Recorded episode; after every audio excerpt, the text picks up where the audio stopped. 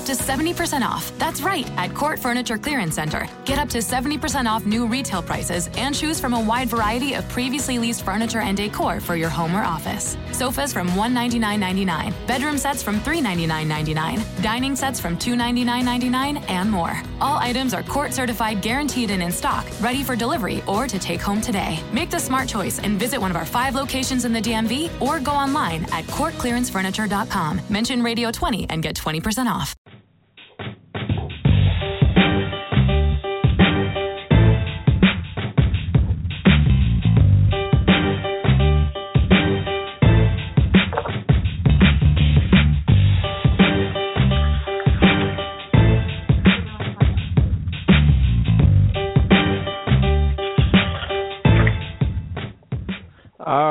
Welcome to to Homer and Back, the Streak Streaking the Lawn official podcast. We've got a very special guest tonight joining myself. I'm Pierce. I've also got Matt. Say hey, Matt. Hey, what's going on? and and uh, we've got a very special guest, Joe Davis from Fox Sports. He called the game this past weekend between UCLA and UVA with Brady Quinn. Joe, thanks so much for taking time out of your schedule to chat with us a little bit uh, about UVA football. We appreciate you being here. Well, of course, guys. Thanks for having me. How was how was the Rose Bowl?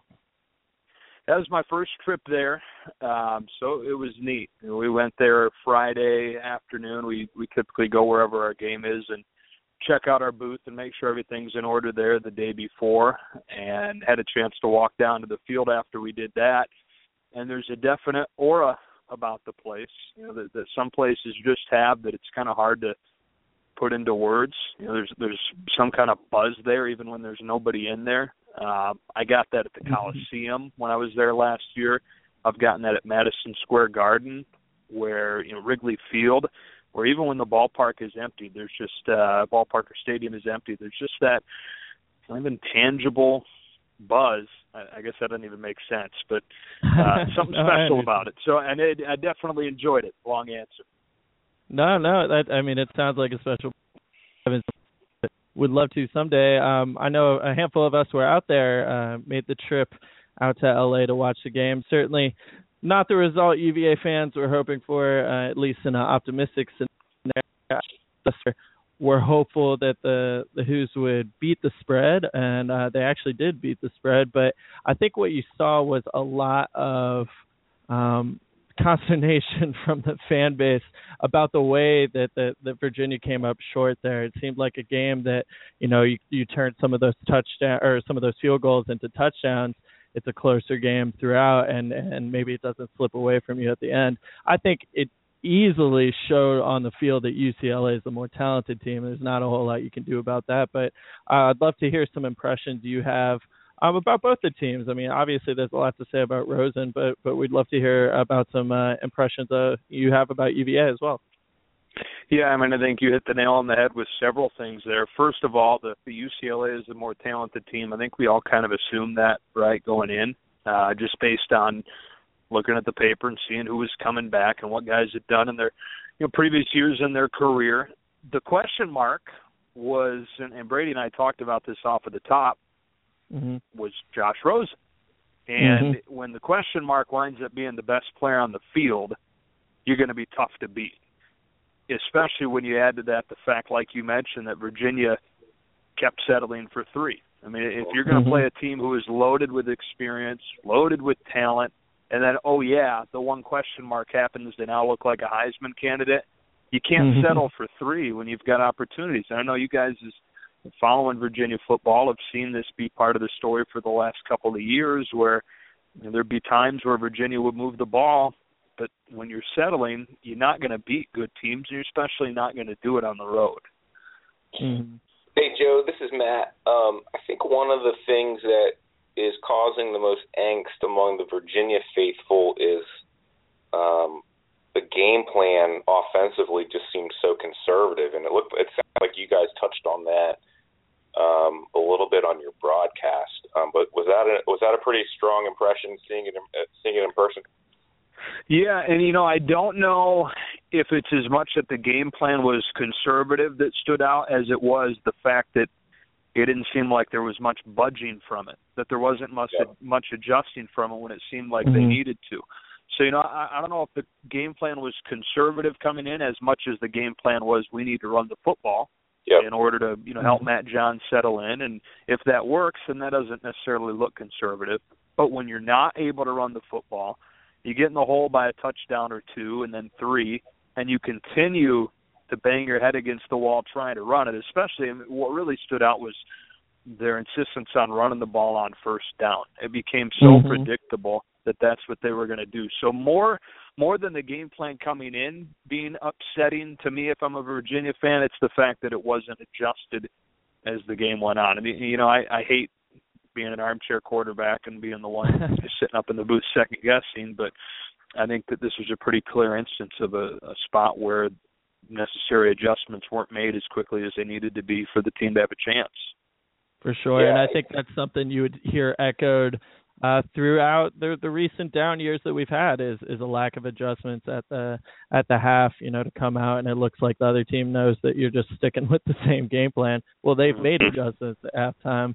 Um, I'm wondering maybe if we can get a little bit of positivity. Obviously, they did some things right. Uh, you know, they they marched down the field, maybe not in the red zone in terms of scoring touchdowns, but certainly there were some good spots uh, to the UVA's performance. What were some of the strengths you saw uh, in the Virginia team, and maybe some things that that we can see um, in games coming up to look forward to as uh, some bright spots for the team? Well, knock on wood, he stays healthy, but I really do think you found stability at quarterback. Uh, Matt Johns really does seem like a guy that can be the guy for a couple of years. You know, early Mhm. on in the game, when you take, when you don't yet have the predictability factor that he was hampered by once the second half rolled around, he was sharp, right? 12 for 15 Mhm. in the first half. Didn't make any throws where you throw your you know your your face into your hands and say what are you doing? There wasn't any of that early on. I mean really sharp. Gave took what the defense gave him. They moved the ball. Again you know weren't able to punch the ball in but uh encouraging signs of him being at the very least a good game manager. And i don't i don't say that as a knock. You need a lot of times a good game manager to win Sure. games i think you add his ability to you know move in the pocket and extend plays and run for first downs, which I think we only saw him do once or twice, but he did flash it. You see a guy who's capable of running that offense for a couple of years, and I, the the issue right now, not to go negative again, I know we're trying to be positive. The issue No, right now is that he doesn't have doesn't have many targets right now. I mean, Canaan mm-hmm. Severin being the top receiver, I, I think he's solid, but he's not he's not your ace receiver type. He's not your game breaker type. Like it sounds Mhm. like from everything we read and talked about the coaches with that TJ Thorpe was going to be and will be. Lacking that right now hurts. Uh, I think Yep. Taquan Mizzell is a is a really nice piece. That you know, it's nice that he's finally getting an opportunity to be the guy and flash some of his stuff as well. But um, you know, I think that the, both those guys, both those positive notes were hampered some by the context of you know the, the lack of adjustments. They weren't put in great spots as that second half rolled on. Absolutely, absolutely. I think a lot of people saw that um, that flash of potential there for sure, and and I, I agree. I think Johns really does look like the guy, and uh, certainly there were a couple mistakes here and there, but uh, I think he showed the moxie that we we enjoyed out of him last year as well, and uh, hopefully that continues uh, without maybe some of the well, the one duck interception he threw was was certainly a bad choice. But uh, yeah, overall, overall uh, a good looking performance, especially in the first half. Um, we've also got Brian who's who's joined us tonight. So Brian, if you want to say hello and and if you've got a question for Joe. Hi, everybody.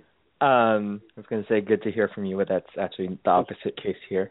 Uh, so Joe, you had mentioned sort of, you know, if we can see a little bit out of Matt Johns in terms of uh, some mobility, uh, some ability to run, uh, move around in the pocket, um, you know, how much of that do you think is uh, that Matt Johns may or may not have that ability, and how much of that do you think was just, you know, an O line that didn't give him very many opportunities uh, last weekend?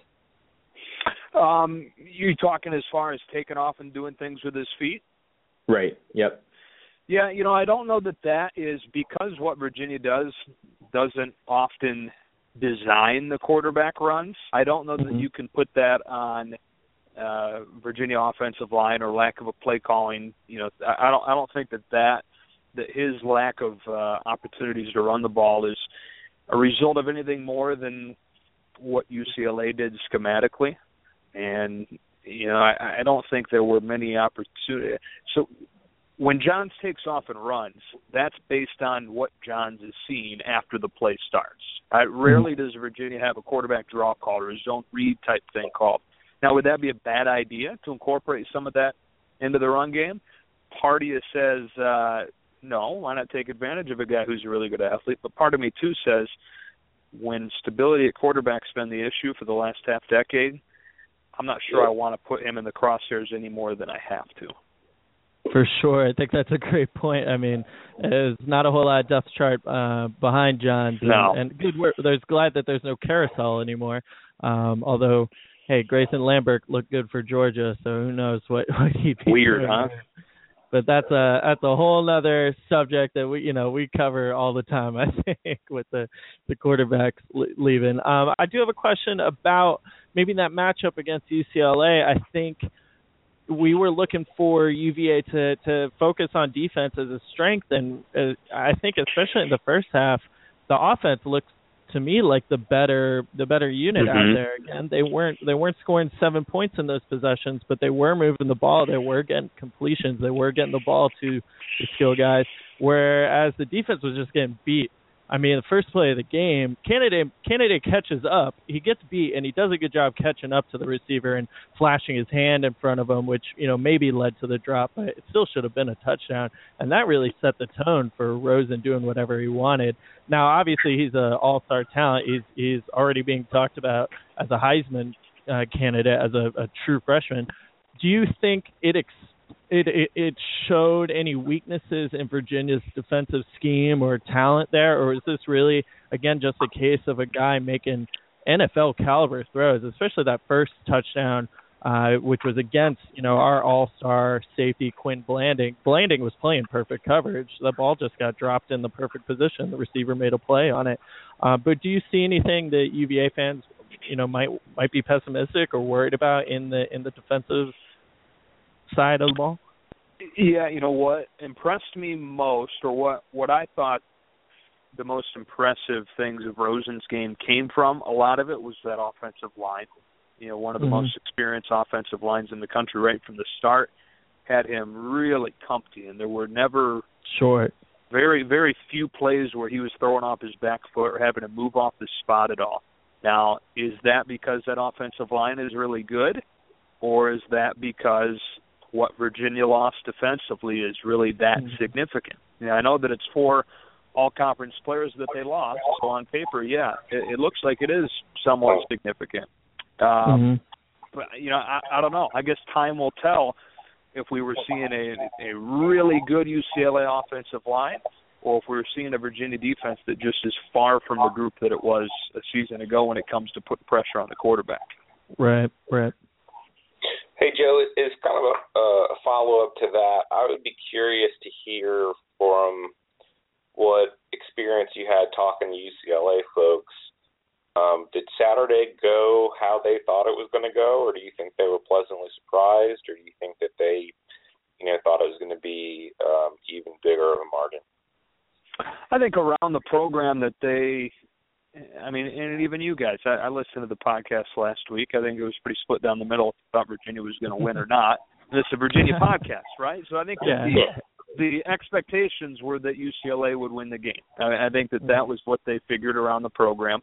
Um, I don't think at all that they looked at it as a win in the bag, and all they had to do to make sure that that wasn't the case was look at last year, where if they don't get three defensive touchdowns, they lose in a game where they're favored just as heavily, you know, despite it being on the road versus at the Rose Bowl. So I think because of what had happened last year, they weren't taking Virginia lightly at all, and I think would be really pleased uh, and are really pleased at this point with you know how uh, how handily by the time things were done the score looked. Mm-hmm. Do you see Virginia ma- making the expectations of, of you know a team that's trying to get to a bowl game that's got a ter- you know terribly difficult schedule in front of them.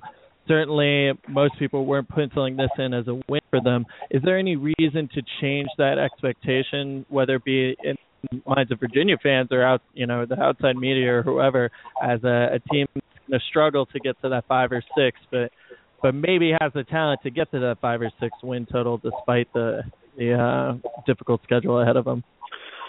Yeah, sure. You know, I think that they could be a bowl team. Um, mm-hmm. I don't know that I'd call it a great struggle to get to six wins. I don't know if I'd call it a failure if they didn't get to six wins. Um, but I think it can be a bowl team. Uh, you know, we watched, we went and watched Notre Dame. I don't know that's a topic you guys will talk plenty about this week. But mm-hmm. We went and watched them after our game. Brady being Brady, and I actually grew up.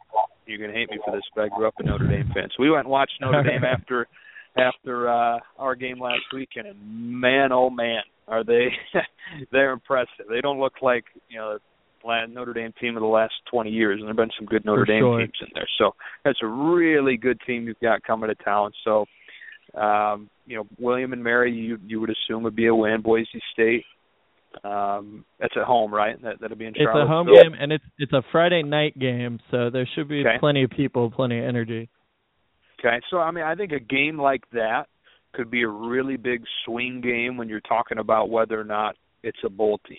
You know, when you mm-hmm. get to early December, end of November, when the season finishes against Virginia Tech, and you look back on the season and say, you know, hey, we're we're a bowl team. Where did it happen? Or we're not. It, that Boise State game could be one that you look back on, whether it's win or loss, in determining how things swing around that 500 mark, whether or not you get to a bowl game or not.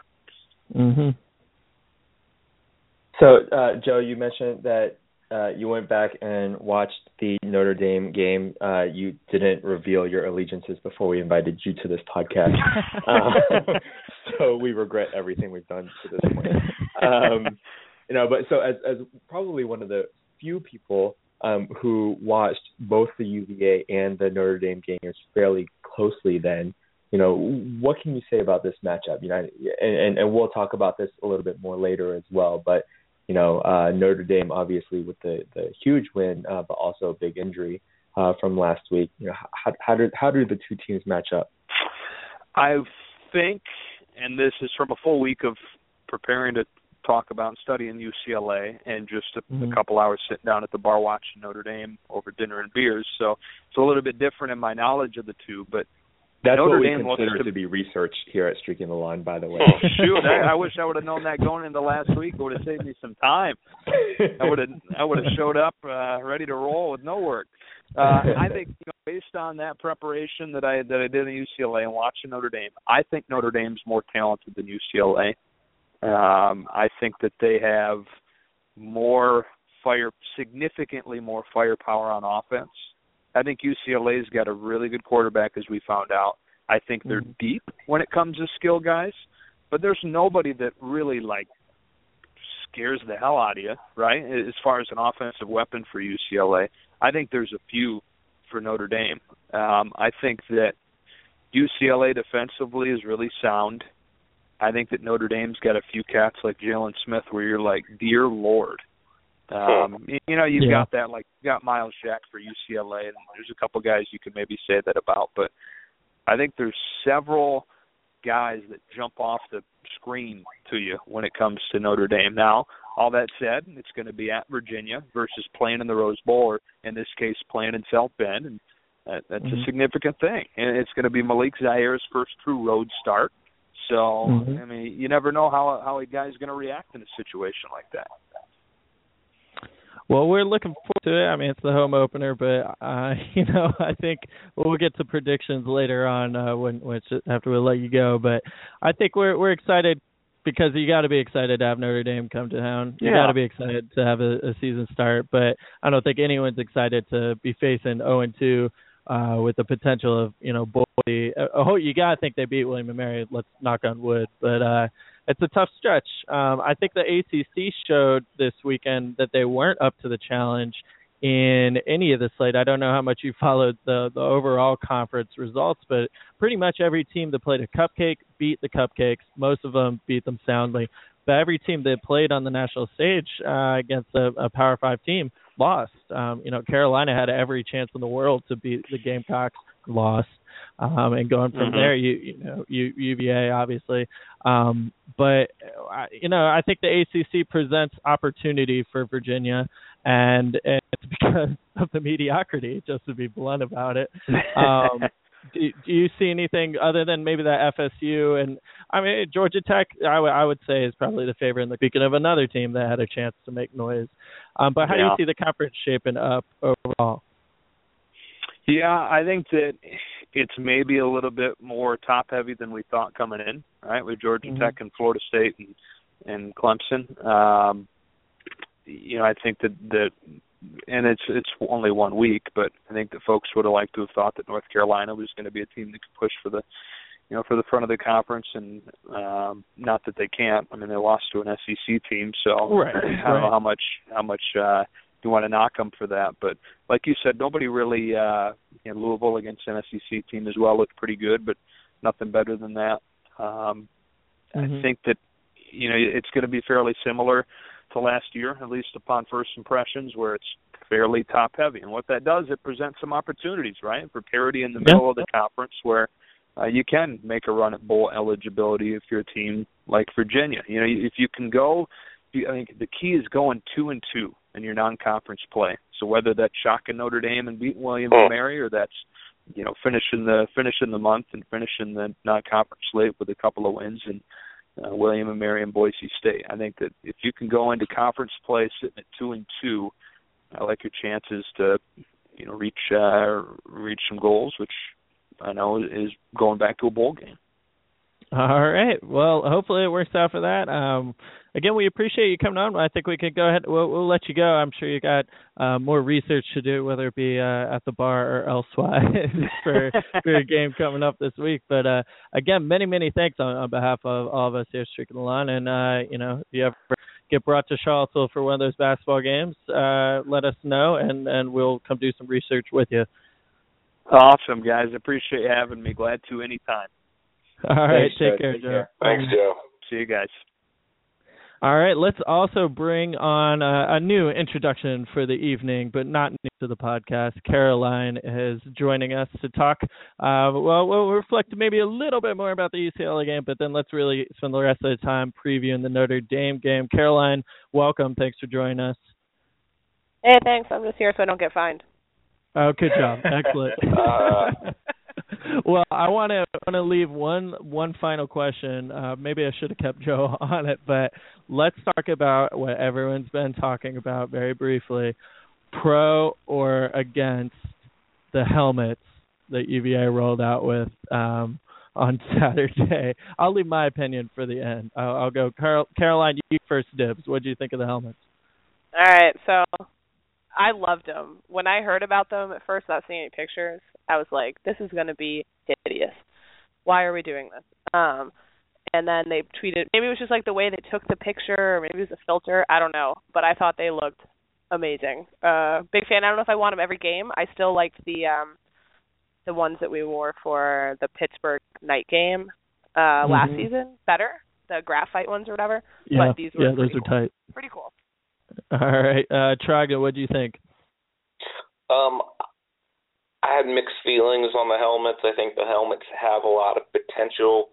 Um, I'm definitely not a an expert in the sartorial arts, um, but I thought that the white on white combo was was a little strange.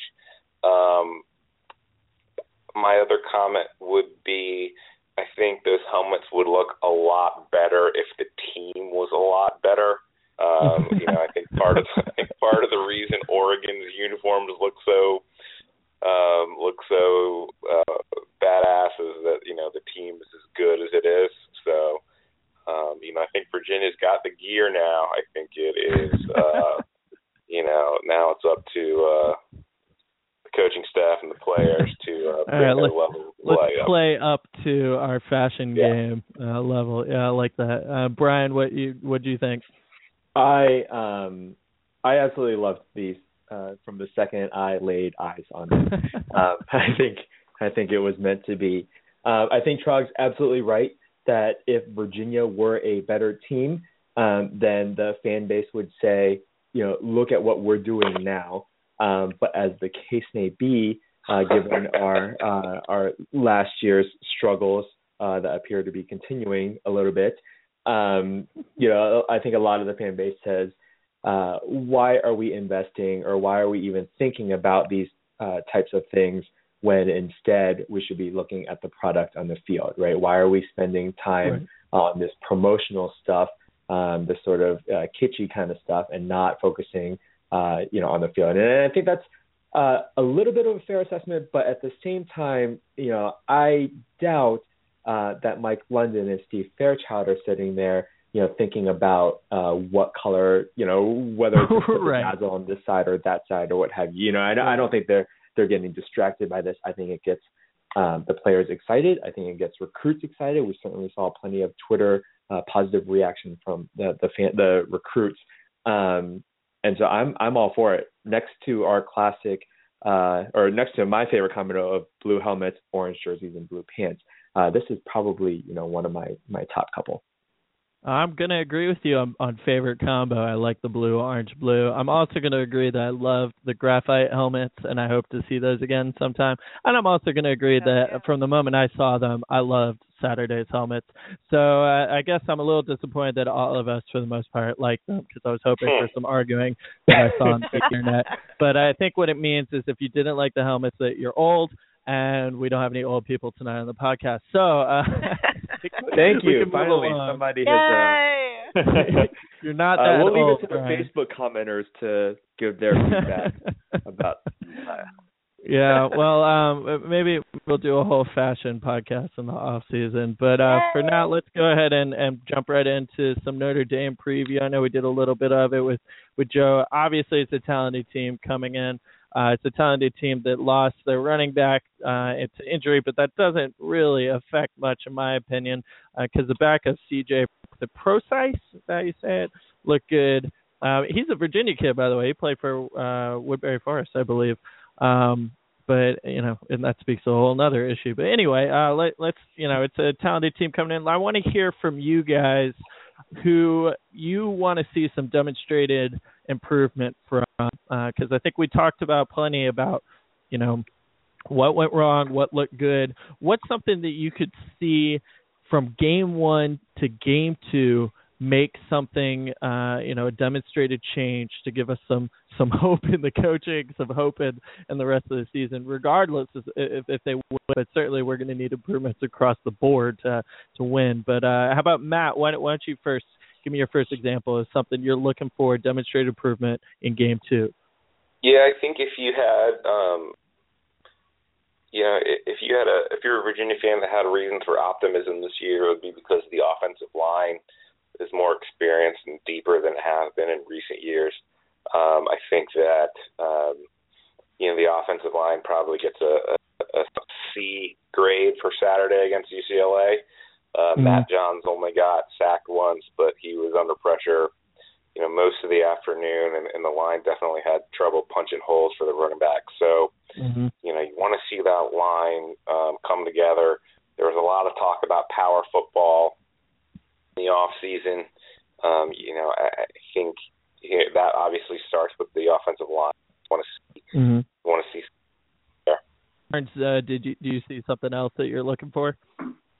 Um, yeah, and I've put a lot of hype on Quin Blanding myself, but I feel like there was a few times where I wasn't hearing his name or um between Quin Blanding and, and maybe some Tim Harris, there were a couple uh couple plays that looked a little slow, and I know that uh, I expect a little bit more out of. And that's not to say they didn't play well, but um, I'd like to see a little bit more of that like flash and superstar um, performance that Quin had at the end of last season. But mostly, I'd like to see Johns opened up, and I think Johns had a great game, and I know you guys talked about that earlier.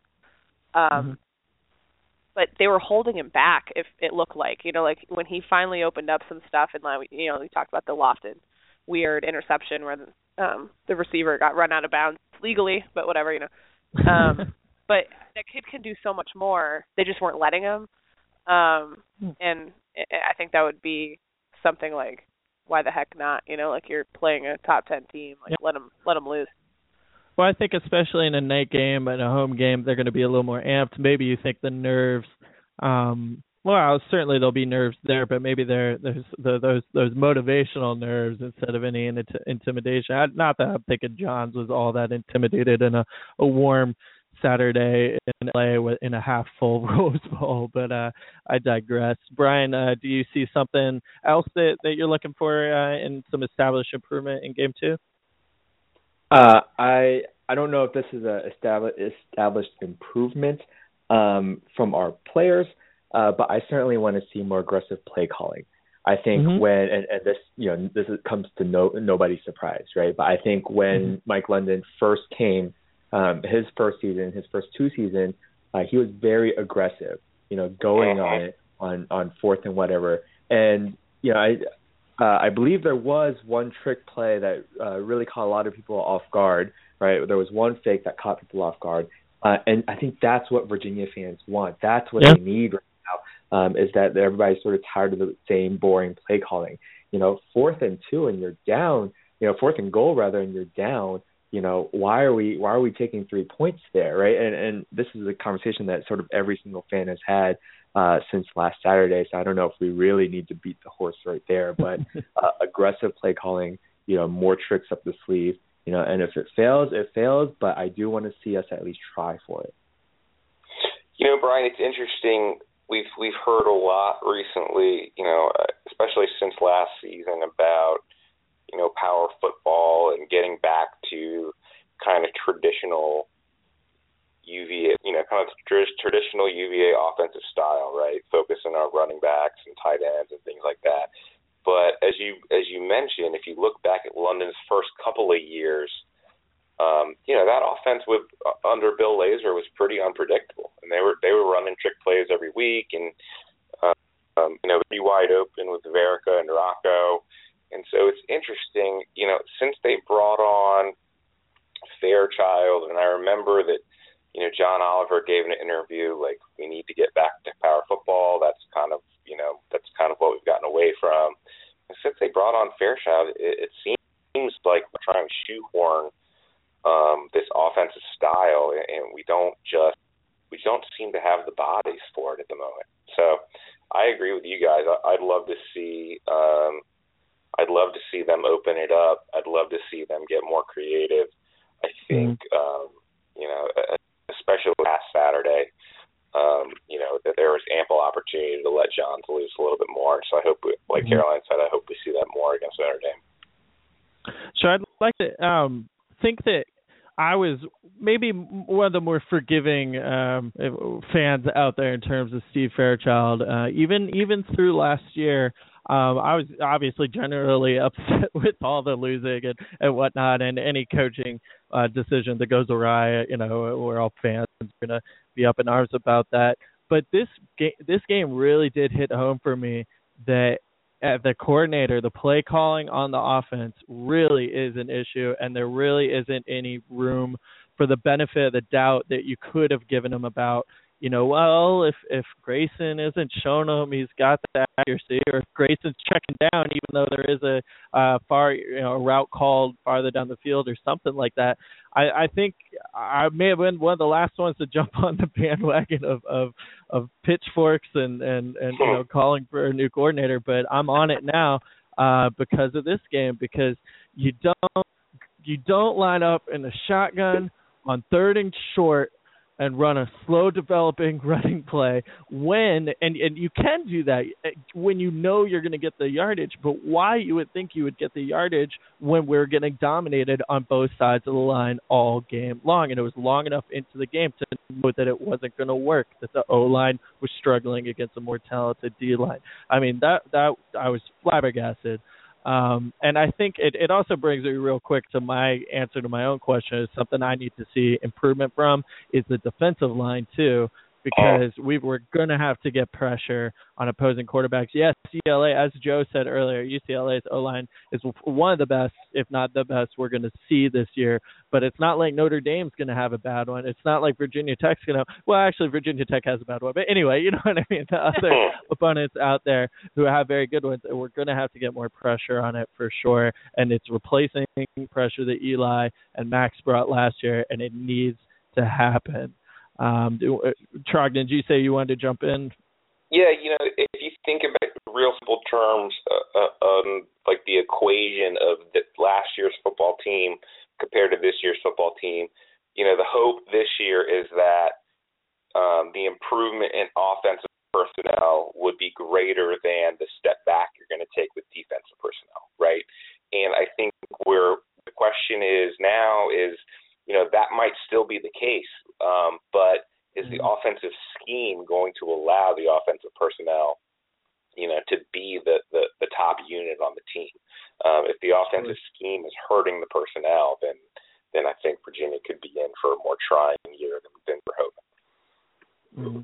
Well, in the Caroline, what do you think of the pumper punter? well, I was going to say, on a positive note, uh, when we do make these horrible calls on third and second, we have this lovely, lovely, lovely punter Nick Conte fall back on. Who I, I think, he's was, going to appreciate you calling him lovely, lovely, lovely.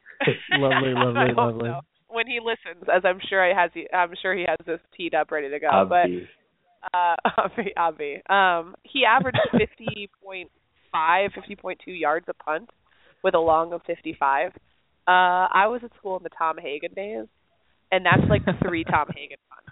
Like, no offense, Tom, was cool. Shout out to Tom Hagen, but to be able to to boom some of those downfield, like it was such a delight to see. And then of course the fake, he was all over it. Like I bet he was jumping on the sidelines like, Coach, I got this. Six yards, I got this, no problem. Um I mean just a kicking game in general with with Frye just looked automatic. Frye's been out yeah. there. I'm all for it. For kicking sure. game was I think on point. So I, I, if there's one thing I'm super excited about for Saturday, it's seeing some good punts. Caroline, do we know what year those guys are? Uh, I think Conte's a third year. Um, I don't have it in front of me. Yeah, I didn't do my research. Uh, yeah, Conte's a third year, and let me find the boy Frye. We can He's a fourth go year. to the bar and research that if we have to. Yep, absolutely. yeah, yeah. I think one year, person respectively. One person we need to talk about for those listening who might not have watched Notre Dame this week or, or might be uh, not too familiar with them is Jaylon Smith, uh, their linebacker. He wears number nine. You can you can actually I believe he was identified in our amazing infographic today. A little self blurb right there. But anyway, he uh, he's all over the place on defense. So that's somebody that I think you know Myles Jack is a great player that you saw for UCLA in terms of his physicality, um, but it, I, I don't think we saw somebody quite like Jaylon Smith. And you know I'm worried about I'm about turnovers. I'm worried about winning that turnover battle, which is something we needed to do against UCLA to have a chance. We didn't do. Again, we only gave up the one uh, interception. It was a bad one, but but certainly. um you know things could have been worse in terms of the turnover number. What do you guys think? You know, is there anything they think uh, we can focus on to to make a difference? I think it all comes back to pass rush, but maybe there's something uh, something else we could do uh, to focus on a, a turnover there. Um, Matt, do you have any any ideas?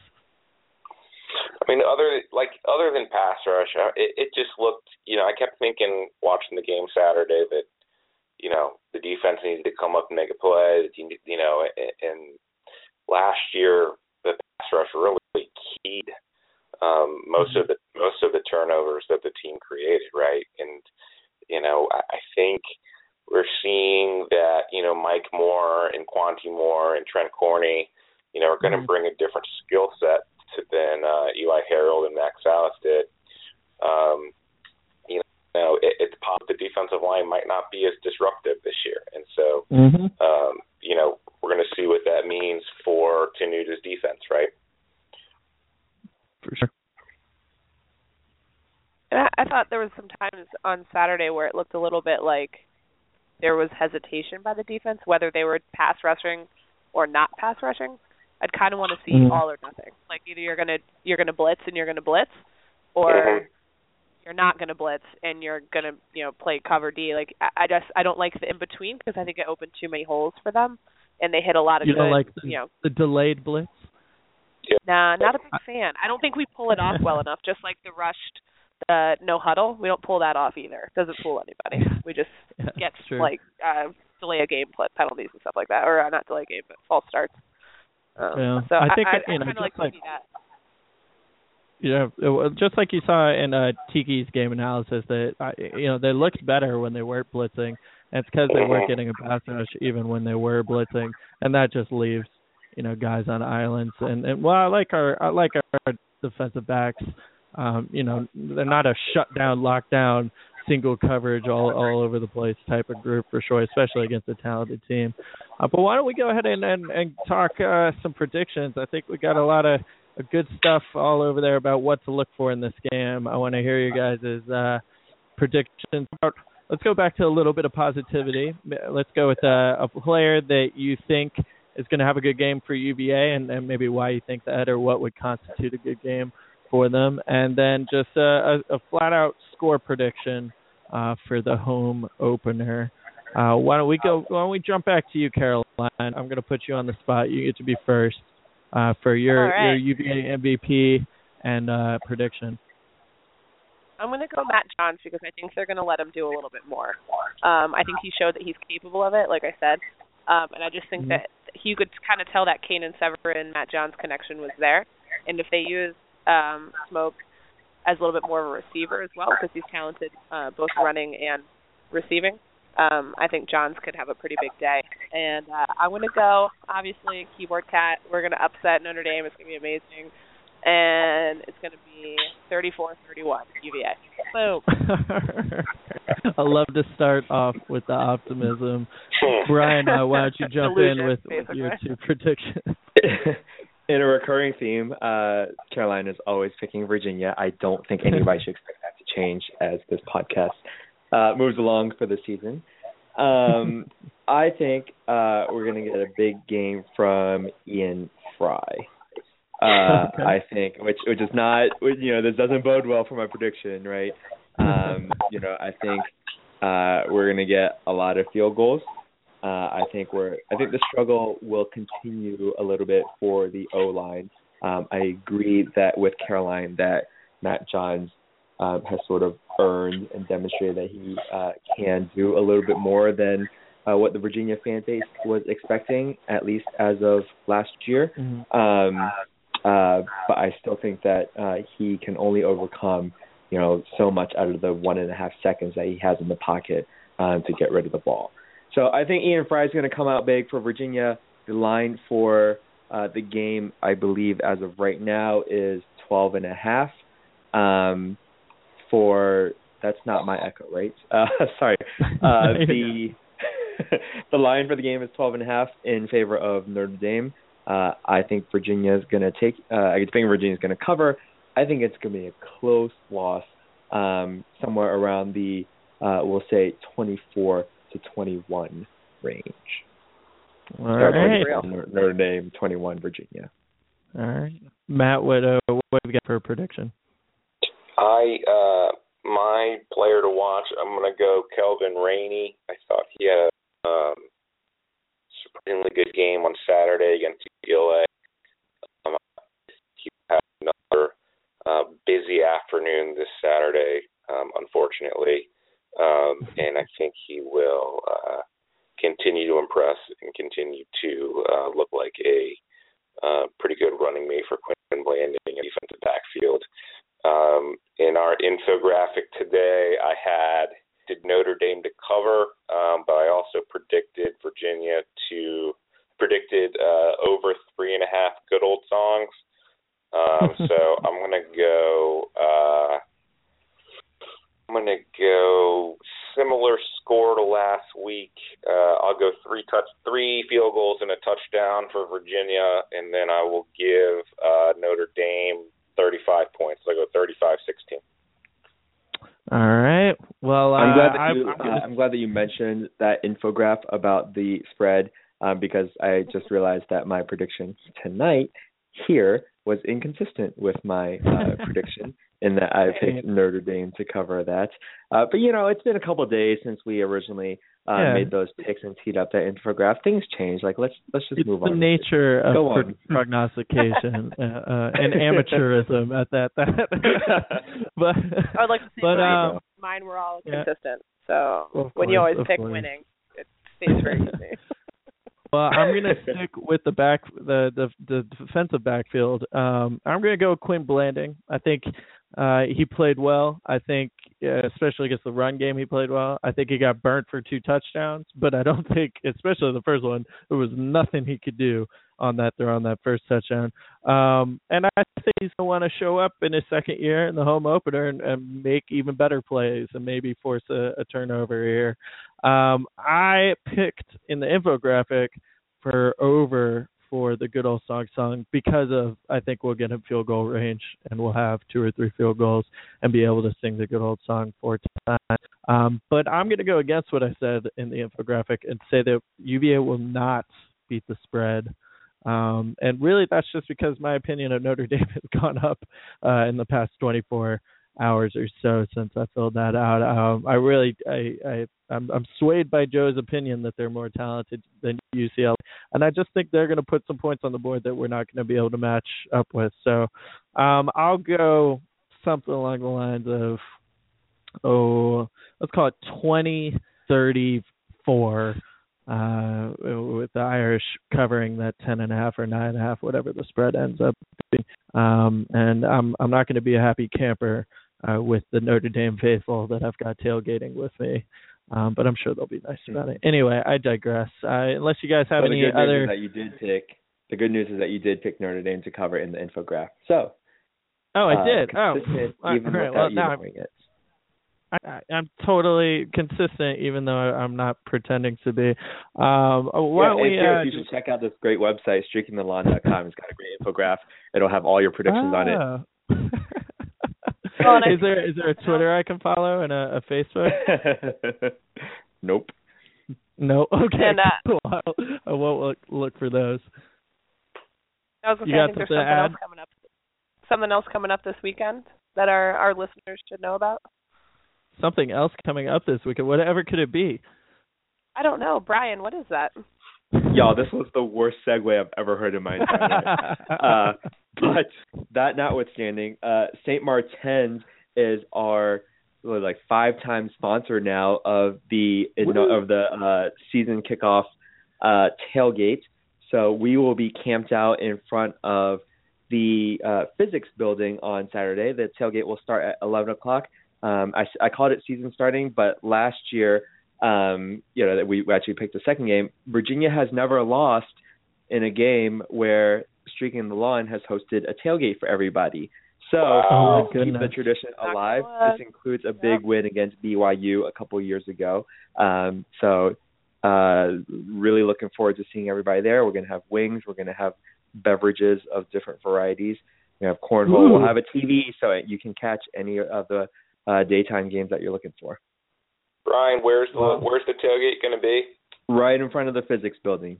You can't miss it. There will be a big sign that says, well, there will be an average sign that says uh, "Streaking the Lawn." Are we going to have? Are there going to be name tags? uh, absolutely. Oh yeah, please RSVP so that we can get an accurate head count. Uh, we'll see about the name tag situation. I think. You can cut me Sounds in person be disappointed. Certainly icebreakers. All right. Well, for everyone out there listening, uh, thanks for tuning in. Uh, we appreciate it. Leave some comments for us. We'd be happy to hear your opinions about uh, who you think is going to step up, or maybe you're one of the old people who didn't like the helmets and you're offended uh, by me calling you old. You're old. Uh, but either way, I hope you uh, join us at the tailgate if you're in Charlottesville this Saturday, and if not, join us in the game thread on the blog while we discuss that going on. I know we had a pretty lively one during the UCLA game for sure. Uh, for Brian and Matt and Caroline, I'm Pierce with Streaking the Lawn. Uh, we'll just end with an- another Go Hoos.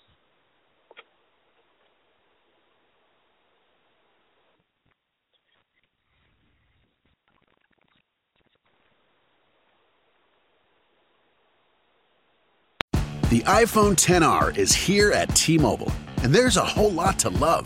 Like taking those perfect New Year, New You portrait mode selfies you're going to share. Nice. It's the best way to stay connected to everyone you'll heart most in 2019. So get ready to fall in love with iPhone 10R on T-Mobile, the most loved in wireless. Call 1-800-T-Mobile to learn more or visit a store today.